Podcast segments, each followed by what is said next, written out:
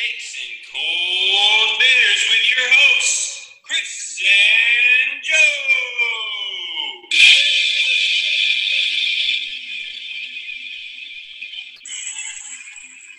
Hey, what's up, everybody? Welcome to another episode of Hot Takes and Cold Beers with Chris and Joe. As always, I'm Joe, and with us is Chris. How's it going tonight, brother? It's going good tonight, man. Just uh, chilling. You know, it's a little warm, so I actually had to turn on my AC today. Yeah, I know you being in Florida, you've probably had yours on for a couple months now, but I finally uh, turned on that AC. It feels really nice in the house, so I'm loving it. It's good stuff. Yeah, down here it's either like it's either heat or AC. Like, there's not a time where you can just like leave it off. It's like that's either or, yeah, yeah, Yeah. That's crazy. Well, Hey, so well, uh, what do you think about these uh, MLB MLB negotiations about the players and whatnot? getting right into it. So the MLB negotiations going on. It's um now I know I wasn't I was alive for the last uh lockdown that they had in 94. I think this was is a little bit I was- different than like the I don't you know a normal player negotiation. You know, I don't think it is. It's um it's coming down to a huge money money issue and from what I read today the MLB owners are asking the players who are making like 36 to 40 million a year to only make 8 million a, a year this year and they're not prorating their their salary at all. So they're taking you know a good 75% pay cut uh, which is insane. And and from what i read the players are not happy about it. So it's it's going to the players association at this point. So i mean i'm just hoping it's not going to end in a lockdown. Now even if they do get this figured out this year the contract only goes through next year so this might play into the whole negotiation process next year when they're open back up too Well, uh, okay, let me ask you this: as a avid baseball fan, like I know you are, do you do you side with the owners or the players? What one do you think? Like, which which side? Uh, if you had to choose one, because a lot of uh, I know a lot of fans are kind of mad at the players because they just want to see some baseball, and it kind of seems like the players are holding this up. Um, I would have to say I side with the players on this one, man. Dude, it's such a huge pay cut. It just feels like the owners are asking them to give up everything just so that they can make their the the owners are billionaires, right? They're not millionaires. The players are millionaires. The owners are billionaires, right? I just feel like the owners are asking for too much at this point, man.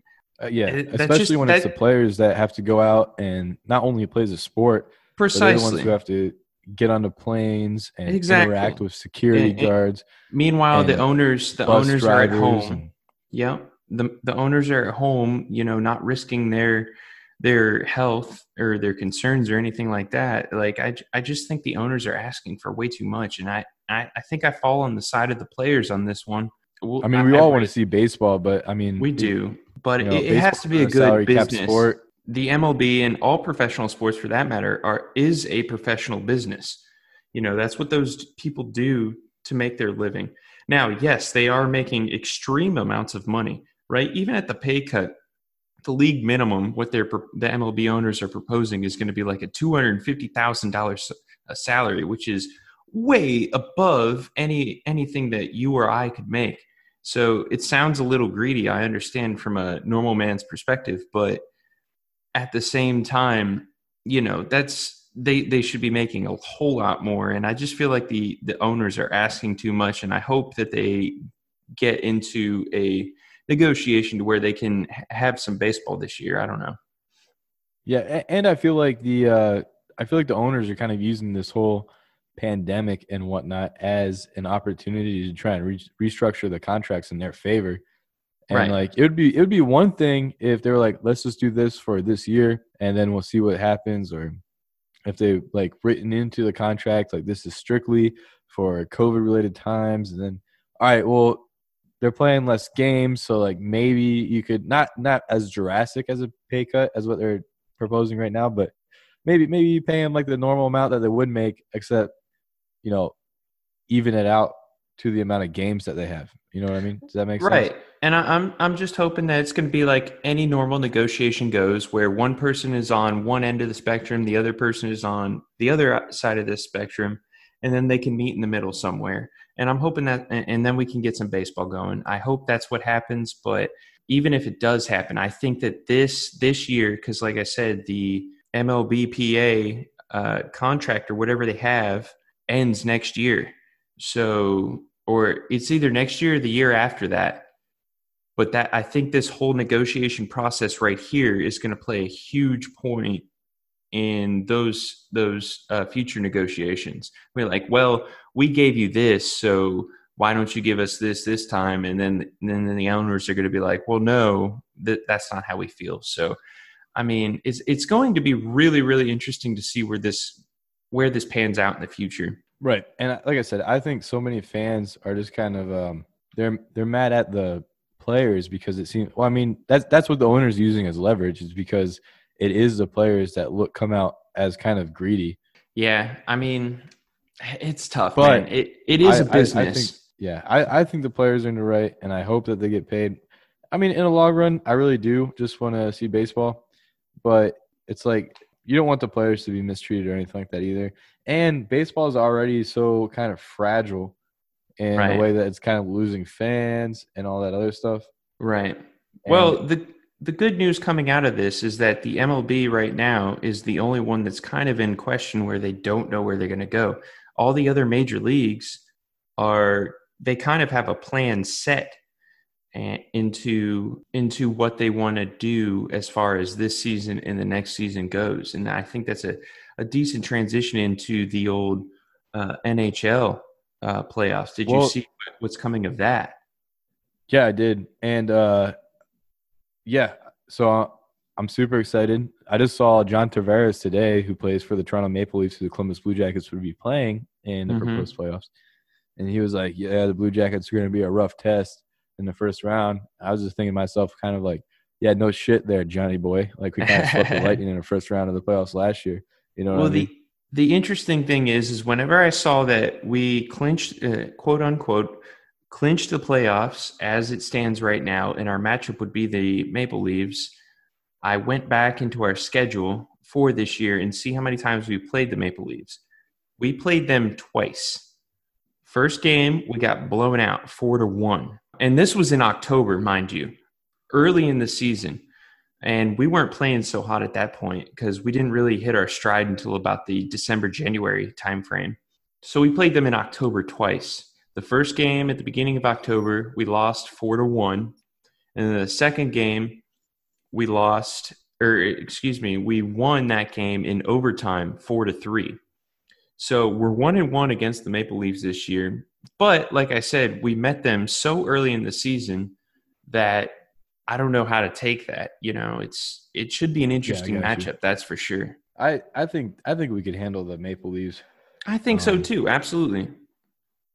It's the really anybody's. It's is- anybody's cup this year because they've been off for what two going on three months now. Um, it just it it it depends on who finds their their skating ability again or their their stride or whatever you want to call it. So it should be interesting, and I'm really I'm really excited for the NHL playoffs if it does happen. It's not officially confirmed as of now. They still have to vote on it, but it's looking like we're going to get it. Uh, the 24 uh, NHL team playoff, um, which is awesome. format. Um, yeah, but yeah, absolutely. back to baseball a little bit. That's what I was saying though, is because if you look at the year that the NHL kind of missed, that's when they lost their TV deal with ESPN, and Right. I, I feel like they that really slowed the growth of the NFL, or I'm sorry, NHL, and took popularity away from it a little bit. Well, that's true And- too. Now, if baseball can't figure their stuff out, and then we have hockey and basketball summer long, that's not going to be a good look for baseball at all. Like, It's not a good look. It. I think what it comes down to is baseball is known as America's pastime, right? And I think it always will be, just strictly based on traditions. That may or may you may or may not feel that way young people nowadays. Young people, people, especially Right. people younger than us, they don't. right, No one values tradition anymore, and that's it's true. like I talked to so many people. Shout out to Skylar Farley about like they don't like baseball. They don't like watching on TV and everything like that. Because I mean, it's it's true. It's not as stimulating as hockey or football or UFC fights. Like you, there's not a lot of action, and um, especially in today's baseball where it's kind of like home run or bust. You don't see guys hitting for Right. that double or aiming that single ball out to anywhere in the outfield or anything like that. So, and, you know, everyone in today's generation is very stimulate me now, stimulate me now. That's social Right. media, I mean- Netflix. Like you, you're not used to downtime anymore, if that's what makes sense to you. It And I does. feel like and that's why baseball has dropped off a little bit. Well, as much as I hate to say it, baseball is very boring to watch on TV, man. It's very slow. Now, that's only on TV, though. If you go to the ballpark and you're there with your friends or whatever, and you're drinking beers, you're eating the hot dogs, the peanuts, you're enjoying the atmosphere, it's a lot more fun in person. But on TV, I could see where people are kind of starting to lose their their their luster for or their yeah, their luster for the game just because it's a little bit boring to watch. I still Well, I enjoy mean, uh watching it myself, but I could see where other people don't enjoy watching it. For me, it's like I completely understand why people might think it's boring watching on TV.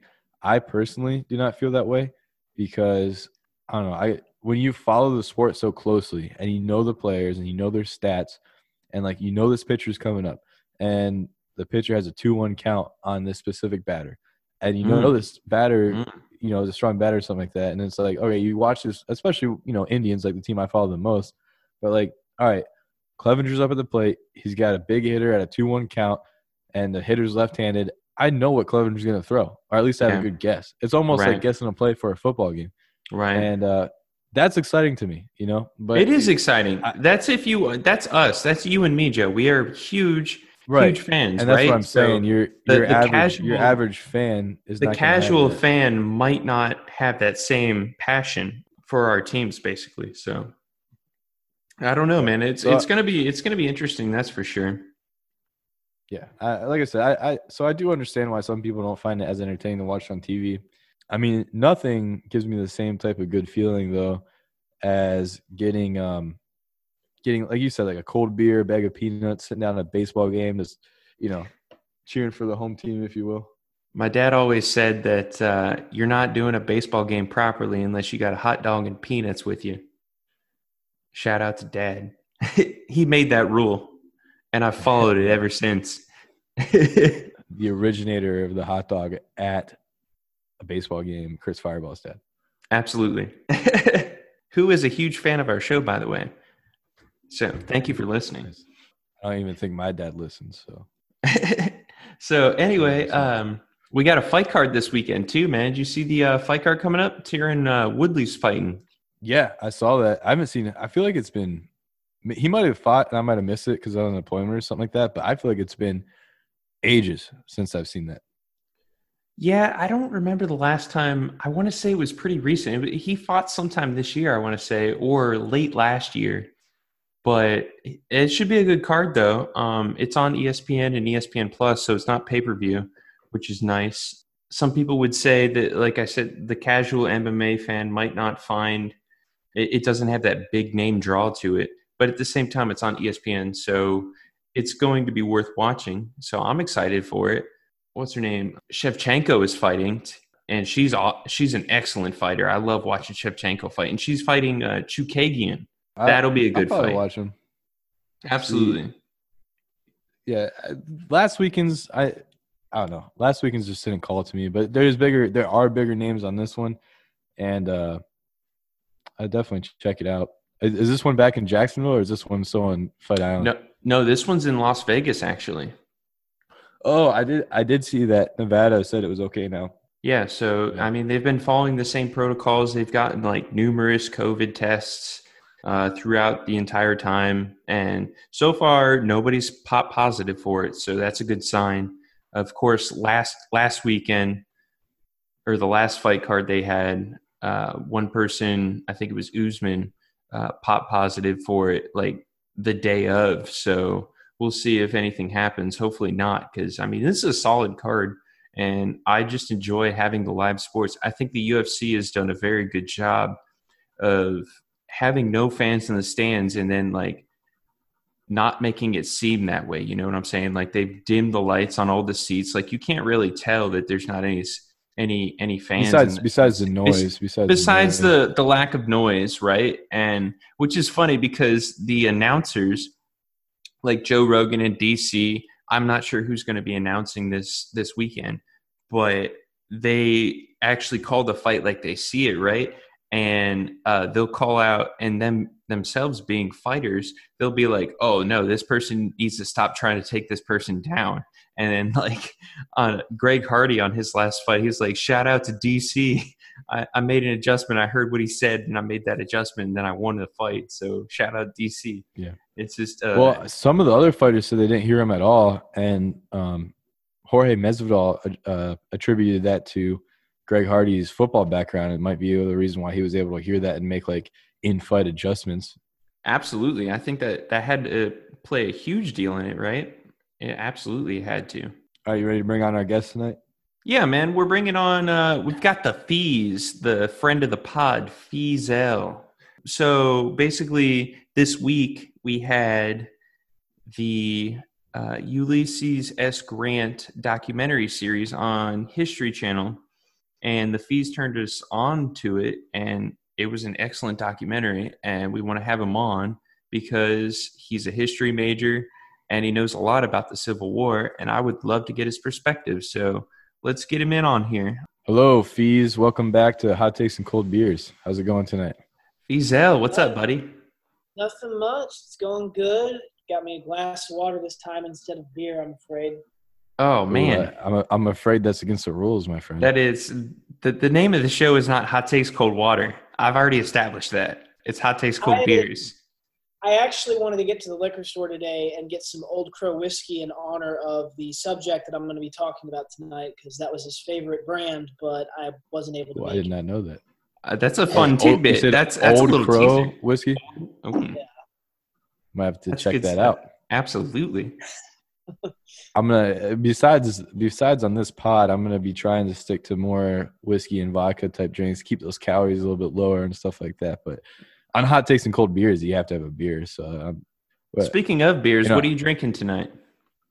ooh, I'm just drinking a classic Dinger. You know, I, I'm Okay. kind of in the same boat as Fizel. I uh, haven't had chance to get to the store recently, and uh, like I said, I I almost busted out one of the chu-his that my buddy sent me from Japan, but I have Mm, not, Too not high. reached that yet. You got to save that for the happy hour. Yeah, That's good stuff. Now what are you tonight, drinking? tonight I'm drinking what's called Special Lady Friend, and now this is done by Jailbreak Brewing Company. They are out of Laurel, Maryland, so they're like what 45 minutes or so outside of my area, probably about 15 minutes outside of you. there fees. Special Lady Friend. I got this because if you notice, the can uh, is Maude from The Big Lebowski, and then they also have an Oh. upside down picture of um, Donnie. Right. That's awesome. Yeah. So it's a, it's a shout out tribute to the Big Lebowski uh, on the Rest can. in peace, Donnie. And uh, rest in peace, Donnie. You're out of your fucking element, Donnie. it's good. It was a, it's a hazy IPA, 7.0 ABV. It's delicious. All right, Check it out. fees. Let's hear it. Get, what do you think about the the Grant documentary? Uh, for a novice on the subject, it's probably a really good introduction to Grant. Uh, I, they got a few things wrong. Uh, for instance, the uh, first battle that they uh, chronicle in the uh, the documentary, the Battle of Belmont, uh, they had it taking place in Kentucky, but took place in Missouri. Also, I didn't really like how the battles that they portrayed were kind of like uh, WWE free for alls. Mm. There was a little bit, you know, less chaotic, a little bit more organized and linear. But by and large, it was really solid. Uh, I kind of wish they would have uh, included a little bit more of Grant's presidency because that's a subject that I really don't know uh, as much about. So I really wish they would have chronicled Mhm. at least a little bit more of his presidency. But by and large, solid, solid three night episode.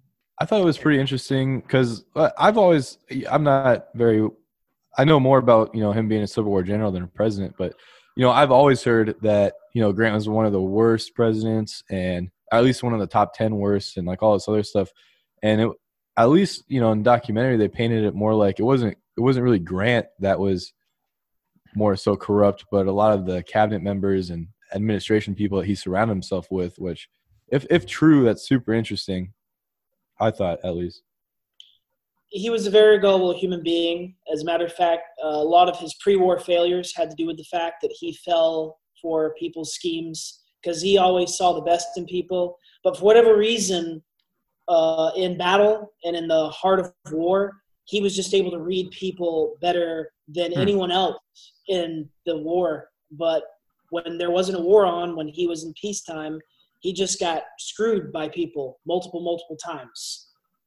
Well, really I thought it was I thought it was super interesting to where the narrative on his presidency uh, they touched on it towards the end. It, it got written by the South pretty much to where General Lee was the hero and General Grant, President Grant, was the villain. And there's a whole generation of people who just think he was the worst person in the world. But then at the end, they showed uh, his wife reading him a letter uh, from a Confederate soldier saying, you know, I really respect you and I'm really hurt. I, I'm really sorry to hear that you're in pain and I really respect you and I'll never forget you. Thank you for what you did kind of thing. And that's coming from the the people that he was fighting against, right? So like there has to be something taken into account for that, right?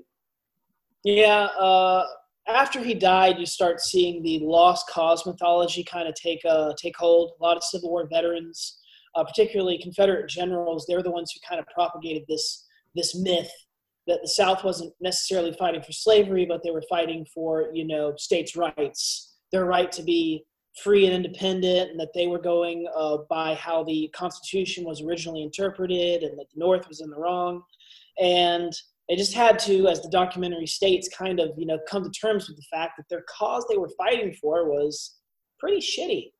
Like it wasn't Yeah. a good cause to fight for at all. So they kind of invented this, you know, Southern chivalry, this you know last great epic era in American history, killed off by Yankee imperialism, and of course you have to magnify. Which Robert E. Lee was a great general. Don't get me wrong, definitely one of the best in the war uh, top two easily, with Grant, in my opinion, being number one. Uh, but I feel like Grant definitely got screwed by these original Civil War historians who were mainly from the South. And it wasn't until about 50 or 60 years ago that that narrative began to change. And it's still evolving even today. Well, I think the thing that stuck out to me was that Theodore Roosevelt, one of the best presidents in our entire history, even even he said that President Grant was one of the the greatest presidents, or at least definitely the greatest general of their time, right? So like he put him on on that, let's say um, on that pedestal, if you will. Uh, that Well, they said even they was- said even when Grant died, he was like the most famous American like worldwide. Like, right you and know. I, I think that's super interesting because i definitely didn't know that everything that i had ever read was that he had a corrupt presidency um, he was one of the worst presidents of all time like and then like seeing all the facts laid out in this documentary i'm i'm not sure if they're they're real facts or if they're made up for the documentary but it seems like he he definitely took the presidency in a very tumultuous time, if you will. And it was very difficult. It was a huge undertaking for him. And I think he did pretty well given the circumstances. I mean, I could be wrong, but based on that documentary, like I'm I'm just blown away that people think he was an awful president. Yeah, I mean, like he he had his faults. Uh, obviously, the corruption uh, kind of taints his presidency a little bit, but also the fact that I think Reconstruction, which was never really popular, uh, North or South, kind of really taints his legacy as well because it's viewed as a failure uh, when you get right down to it. Because after Reconstruction ended, uh, once Grant leaves office, uh, you see Jim Crow society spring up in the South. You like basically for the next 100 years it's just you know total racism in the south uh, black people aren't allowed to vote uh, they're not allowed to hold public office not allowed to go to the same schools as the white kids. And that was something that grant was fighting against. But for whatever reason the northern populace you know after four years of war and then 10 plus years of reconstruction they just had it with the south. They're like we spent too much too much Mm. time and effort on these people let's just screw them. Let's worry about ourselves and forget the South. They'll be who they are. yeah, yeah. That's Uh, super interesting, man. So, you know, overall, how did you think that they pro- portrayed Grant, was it accurate for the most part? Besides the points that you just you just mentioned, or is it faulted in some places? Or Uh, I think you know they were trying sometimes uh, to paint Grant in too great of a light because he did have some controversies in the war. One of those was actually during the Vicksburg campaign, where he basically evicted all of the Jews in the area Hmm. because apparently they were running some kind of a black market scheme, if I remember correctly. And his dad, who had he, who he had a rocky relationship with, kind of tried to get in on this and was like, "Hey, Ulysses, can you can you cut me in on what's going on?" And that kind of just set Grant off, and he wrote out the the law basically evicting all Jews from his area of operations because they were the ones kind of by and large involved in that. And uh, Really? Lincoln actually had, yeah, Lincoln actually had to come in and rescind that order. Huh. And Grant didn't really apologize for it until he was actually running for president. really? Yeah. That's I a- mean, that's that- an that- interesting that- tidbit. Yeah, it doesn't. From the way you described it, though, it doesn't really seem like a race thing. Like, not he wasn't doing it because they were Jewish people, just because they were running this black market type deal going on and everything. Yeah, and I think it was actually more of an order despite his father than anything else. It got personal for him at that, Ah, at that yeah. point.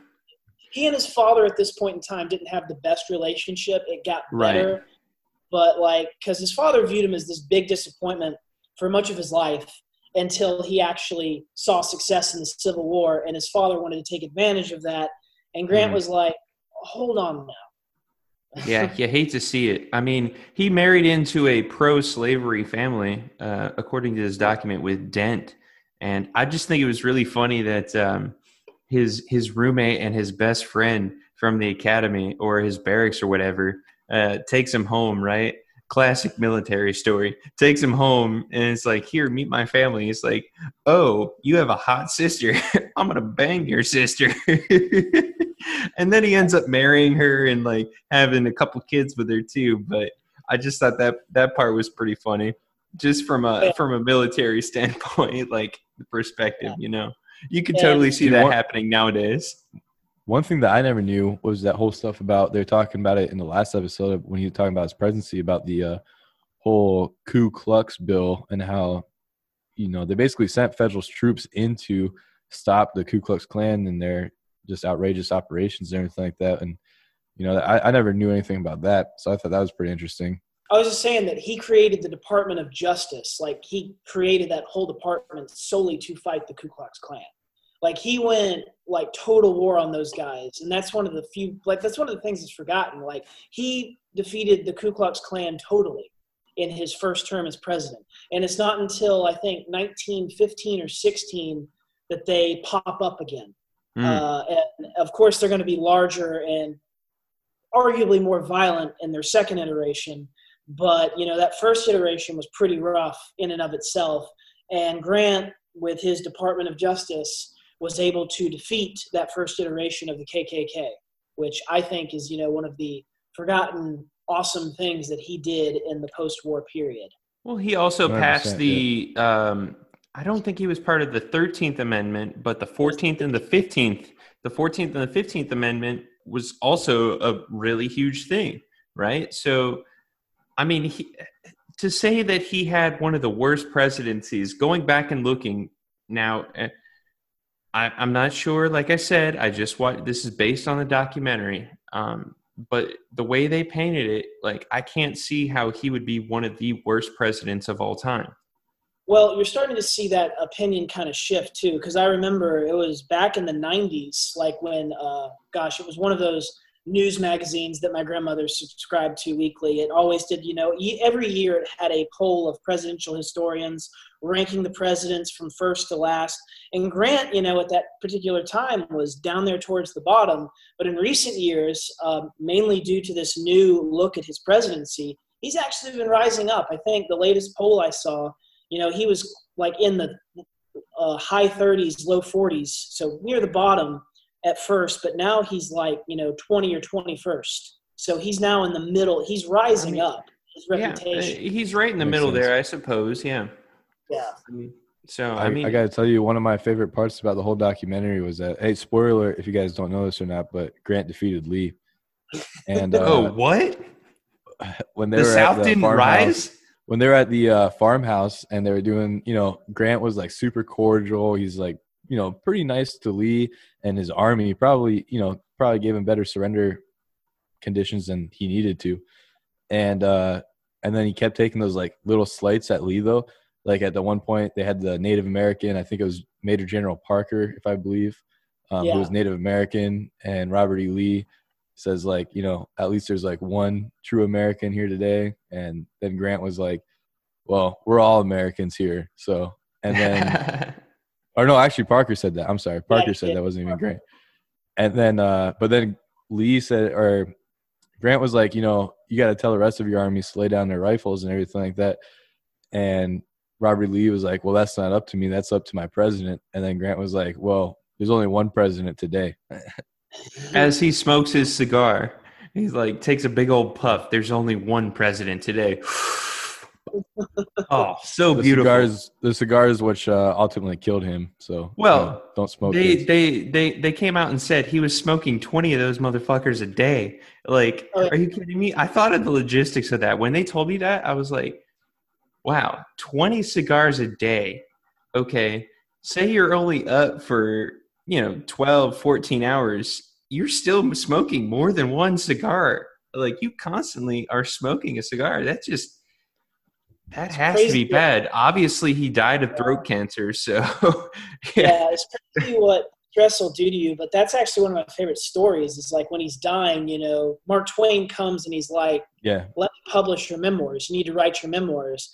And so this guy is basically racing against time to finish his memoirs, so his family will have money when he's gone.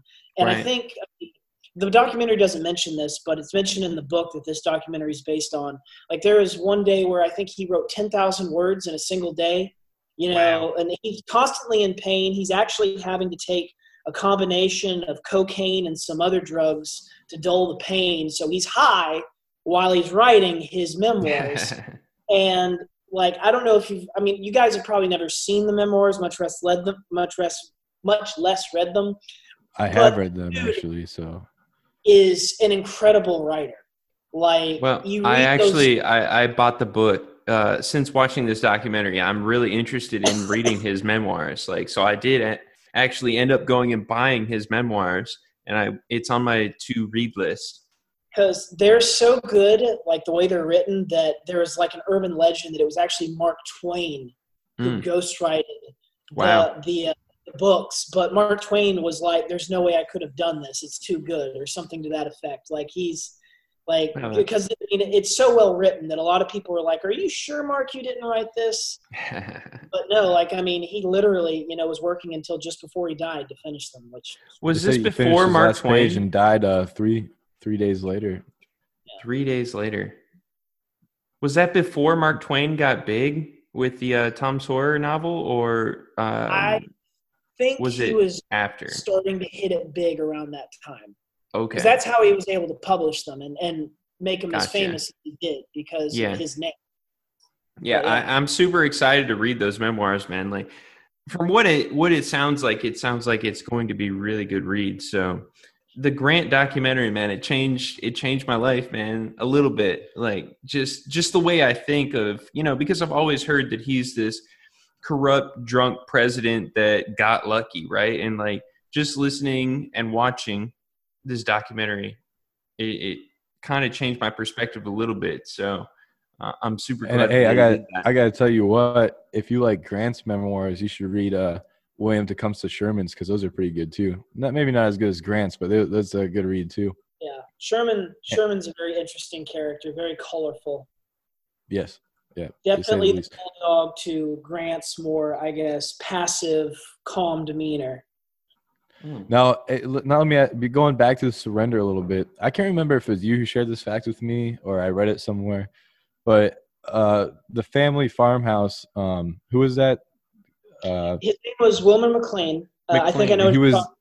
Wasn't he there at the beginning of the Civil War, Yeah. or like the first battle of the Civil War? He was on his He- property. Yeah, the first major battle was fought very close to his property. I think he had a couple of cannonballs come through his uh, his kitchen uh, windows actually, and he was so distraught by the battle that you know he told his family, "Pack up your things. we're getting as far away from here as possible. And so he moves to Appomattox because he doesn't think the war would ever reach there. And uh, sure enough, that's where the war ends. And Wilmer, Cl- Yeah. Wilmer McLean would say, you know, the war uh, began in my front yard and ended in my back parlor. So, Yeah, yeah. I always I always thought that was so cool. That's That's pretty right on. awesome. Now, I, I will say this. Uh, I thought the documentary was pretty well done, and it definitely kept me interested. However, I fucking hate the History Channel right now because you could just kind of tell that the History Channel knew that this was the first time that they were going to get a lot of viewers in quite a while. And there was a commercial like every fucking Oh my five God. minutes. I was Like, gonna I- mention it- that. They would play it for like three minutes and then play 10 minutes of commercials and then come back, play another two or three minutes, and then go back to another five minutes of commercials. Like it really drove me insane. Like if I could watch And, that know, I- entire thing with no commercials, it would be a thousand times better. Right. And I was watching on the app, and the History Channel app is just pretty shitty, and it kept buffering. But you know, when they play the ten minutes of commercials, you know, no buffer at all. But then as soon as it gets in, it's like every two minutes. You know, Well, isn't So that it's how like- it is? I I can't wait until I cannot wait to watch. I'm definitely gonna watch it again when this you know ultimately comes out on Netflix or Hulu or something like that. And you know, maybe there's not gonna be. I can just watch it like straight through. You know what I mean? And not I have hope to worry so. about the commercials and I hope so. Yeah, I mean, Plenty of time to get beers though. Yeah, truthfully, they really need to make an actual like TV miniseries out of this guy's life because I don't think like a. It's not really a six-hour documentary because when you factor in all the commercials, uh, it, it doesn't Right. it doesn't add up to six hours. And I feel like you know they need to do like a ten-episode miniseries with actors and massive sets to really do this guy's story justice because he is like you know the perfect American, rises from nothing. Uh, it's just an amazing story. He's from. that being said, he is from Ohio. It's a great example of another Ohioan going down to the South and kicking everybody's ass. But that being said, uh, it was very well done when there weren't any commercials interrupting. Like the acting and every the storytelling throughout it was very, very well done.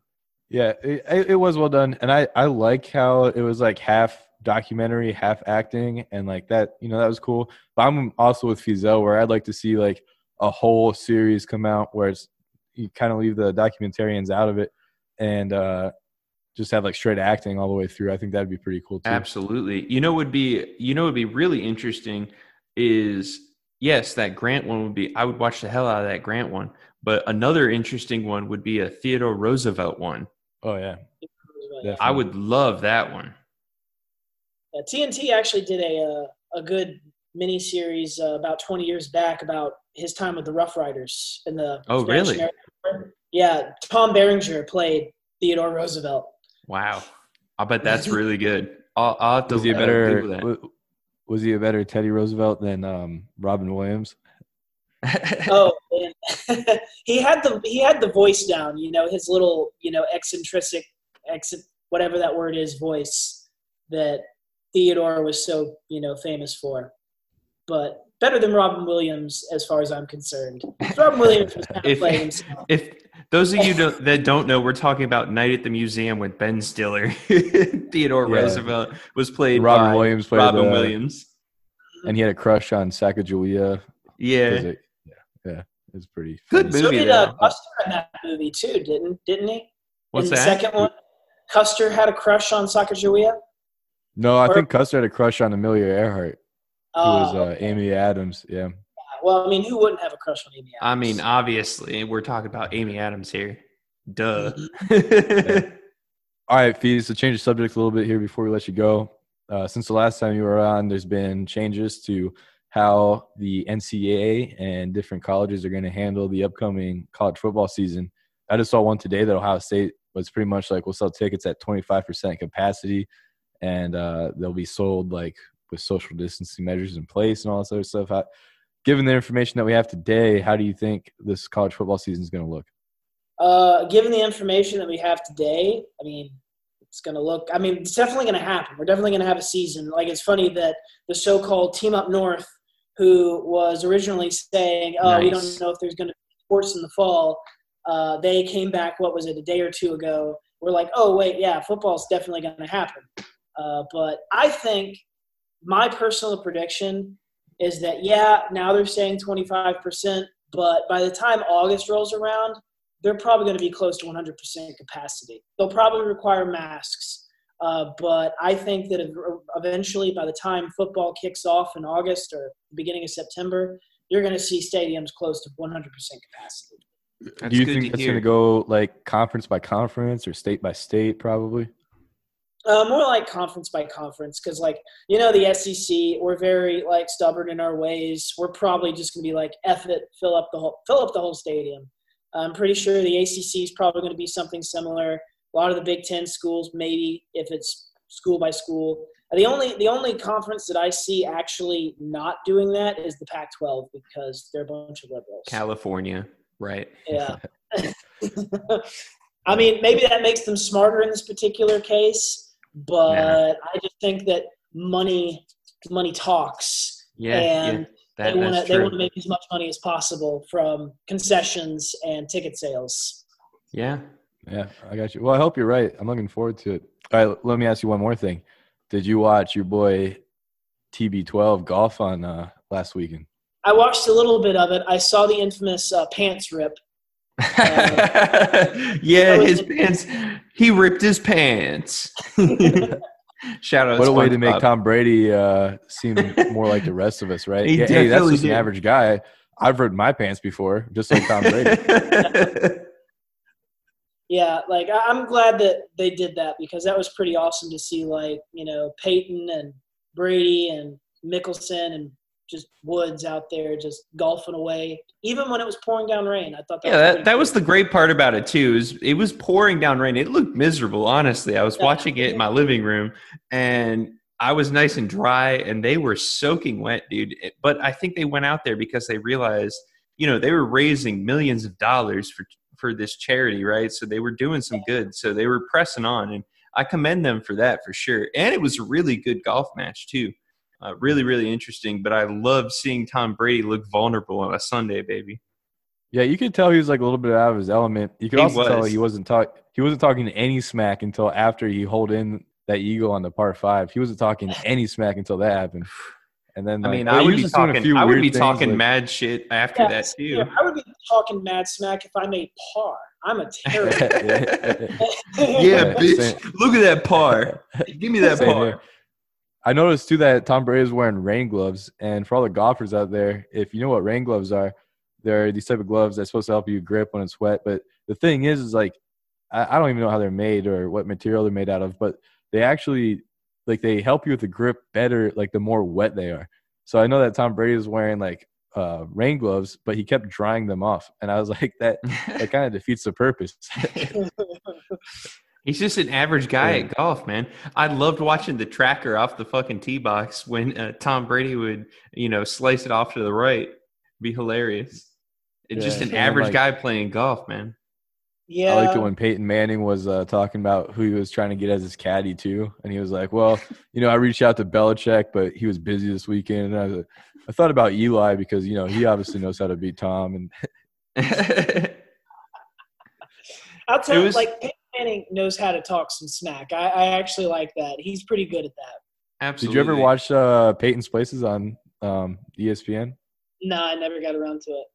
Oh, you should definitely check those out. There's not all, not every every every episode is great, but there's definitely some really really cool ones that is definitely worth checking out. All right, well, thanks for coming on, Fees. We got some great insight out of you. Welcome back on Hot Takes and Cold Beers anytime you like. I appreciate it. You guys, you guys do good work, and I can't wait to listen to more episodes of this fine show that you guys have going on here. We'll keep them coming just for you, fees. Just Awesome. because you said that. We appreciate it, buddy.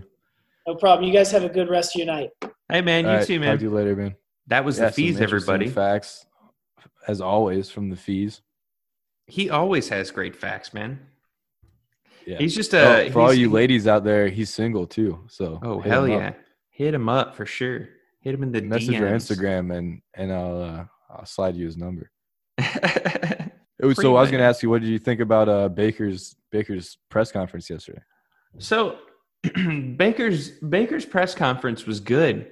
Uh, first thing I noticed off the bat, he's looking real shaggy like the rest of us, right? He's got his beard going. He's got a fucking He mullet always going. kind of has that I shaggy know- look. I know he does, but he's rocking a fucking mullet hard right now, dude. Business business in the front, party in the back, right? Well, he's also been And in I Texas for the last couple months, I think. That yeah, or Texas or Florida, one of the two.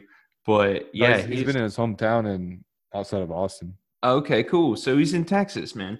I'm loving it, dude. And and the press conference was good. I think the key highlight I took out of it was, you know, last year I was talking a lot of smack, and and this is paraphrasing, obviously, but he said last last year I was talking a lot of smack and I was in the media constantly. This year I'm focused on my game, which is good. I think he needs to do that, man. He doesn't need to bring any more attention onto himself than what's already brought onto him, you know. So especially see- in this pivotal year. I have mixed feelings about it because I think the Browns definitely need to focus on playing football and not Obviously. talking smack or doing any of that other stuff. However, I feel like Baker talking smack is kind of like part of his game. If you look back to the last couple basketball seasons, there was Draymond Green and Joel Embiid both said like you know two famous trash talkers and yelling and very emotional players, and they both said that they're going to try and back off of their trash talking and focus more on the game and everything like that.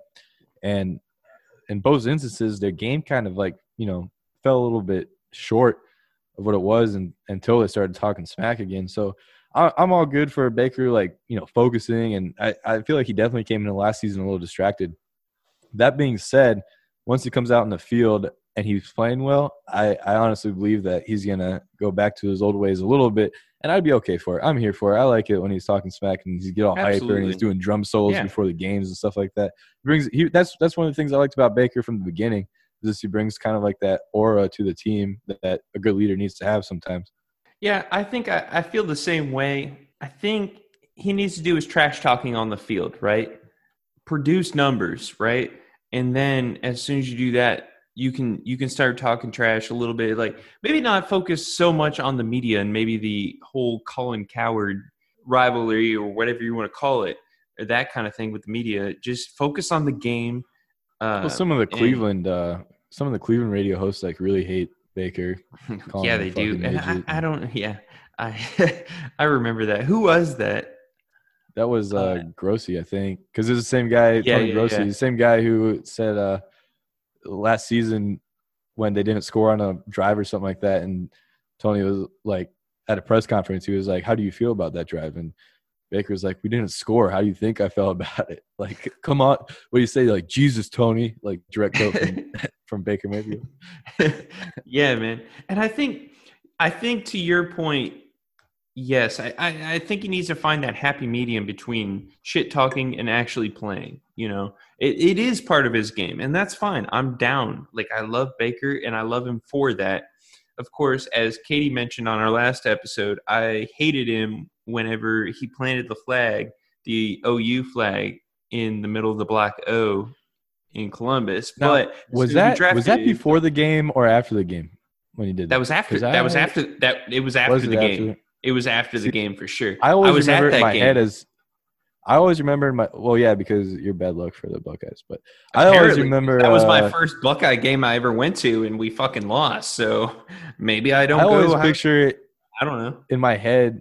I guess it never made me so angry when he did that because I always picture it in my head that he did it before the game and then like he backed his game up or he backed that up with the good game that he had. But knowing that he did it after the game, yeah, that, Nah, that's a little bit more cocky. That was that was that was straight up after the game. I remember because I was at that game, and uh, and we were planning on going out on High Street after the game, and we lost.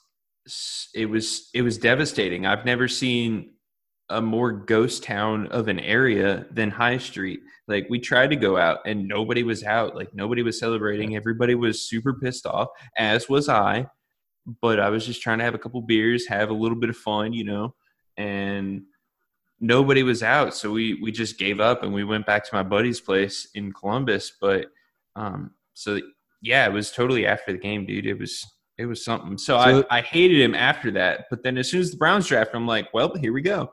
And now I'll give Yeah. you credit on this one. You did call hey, the Browns should draft Baker Mayfield. I was like, no, fuck no, we're not drafting Baker. I don't want him. And then I want Sam Darnold. So I'll, I'll go on record right now on this podcast to say that Joe called that we should draft Baker Mayfield, and I was against it, and I said we should take Sam Darnold. And then Joe ends up being right, and now I love Baker. So Well, I might not be all the way right. I mean, he's definitely been probably the best quarterback that we've seen on the Browns since Derek Anderson, at least. And uh because Derek Anderson's a pretty good years. But yeah, Baker's good. I definitely like Baker better than Sam Darnold so far in the NFL.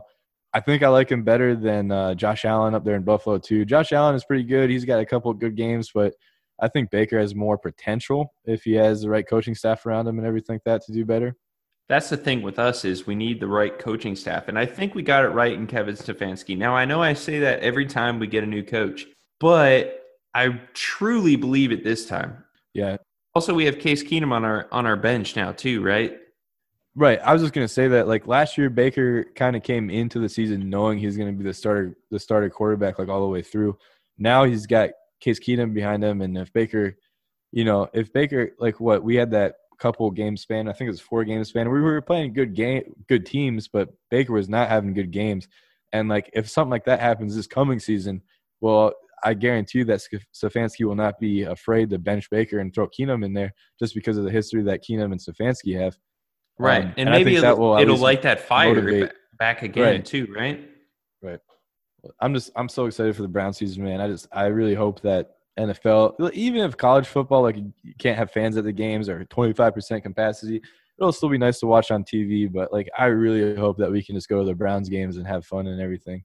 I hope And so. it goes back to like when Ohio State lost, man. It's like Browns games are so fun because even if you lose, the city is still going to be alive. Like they're still going to be all the Browns fans are still going to be going to be like, oh, it's just the Browns, you know. But then when they win, it goes it goes you know super crazy.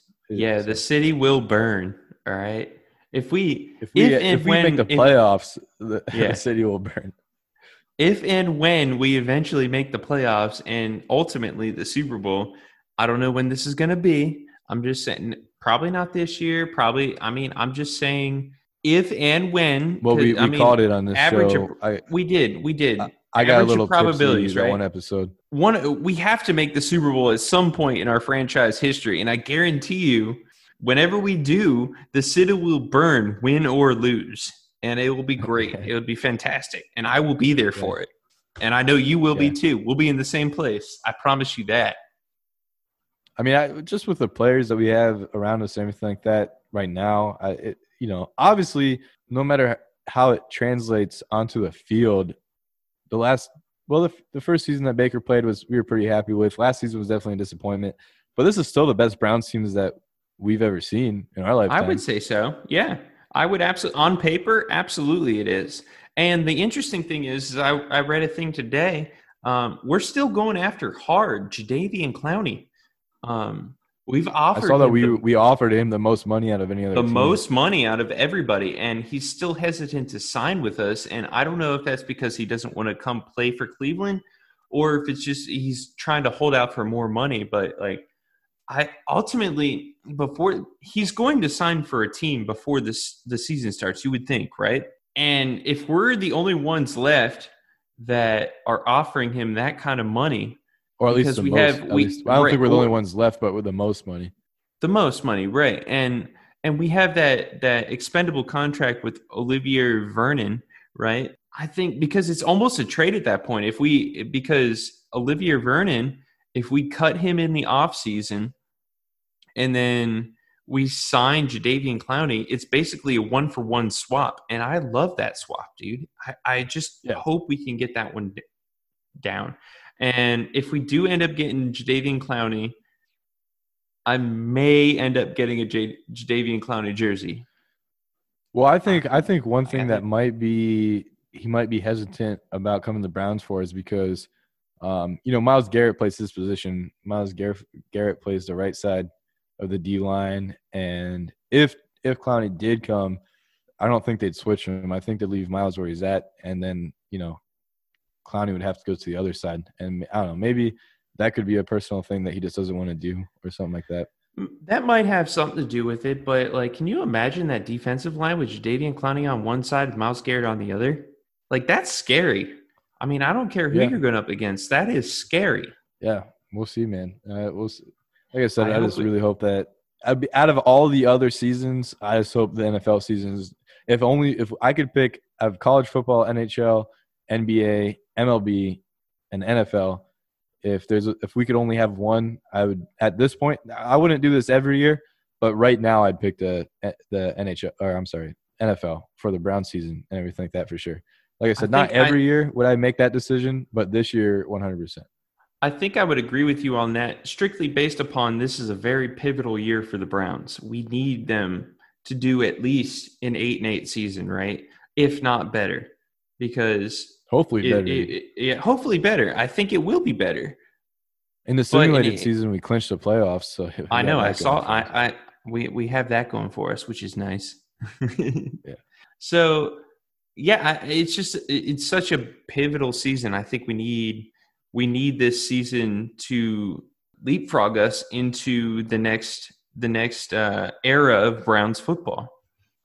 So yeah, I definitely agree, 100%. and I think I think this year would be the only year I would say that because you know we're huge fans of the Indians, and that's probably I would probably rather see the Indians win a World Series over the Browns winning a Super Bowl. And I think you agree with that as well, right? Yes or no? Uh, like I, I, I want them both. Like if I could have them both, I would totally take them both. I don't know. I think I think at this point in time, I'd probably take the Browns, and I'll tell you why. And it's only because the Indians have been relatively good for most of the last two decades.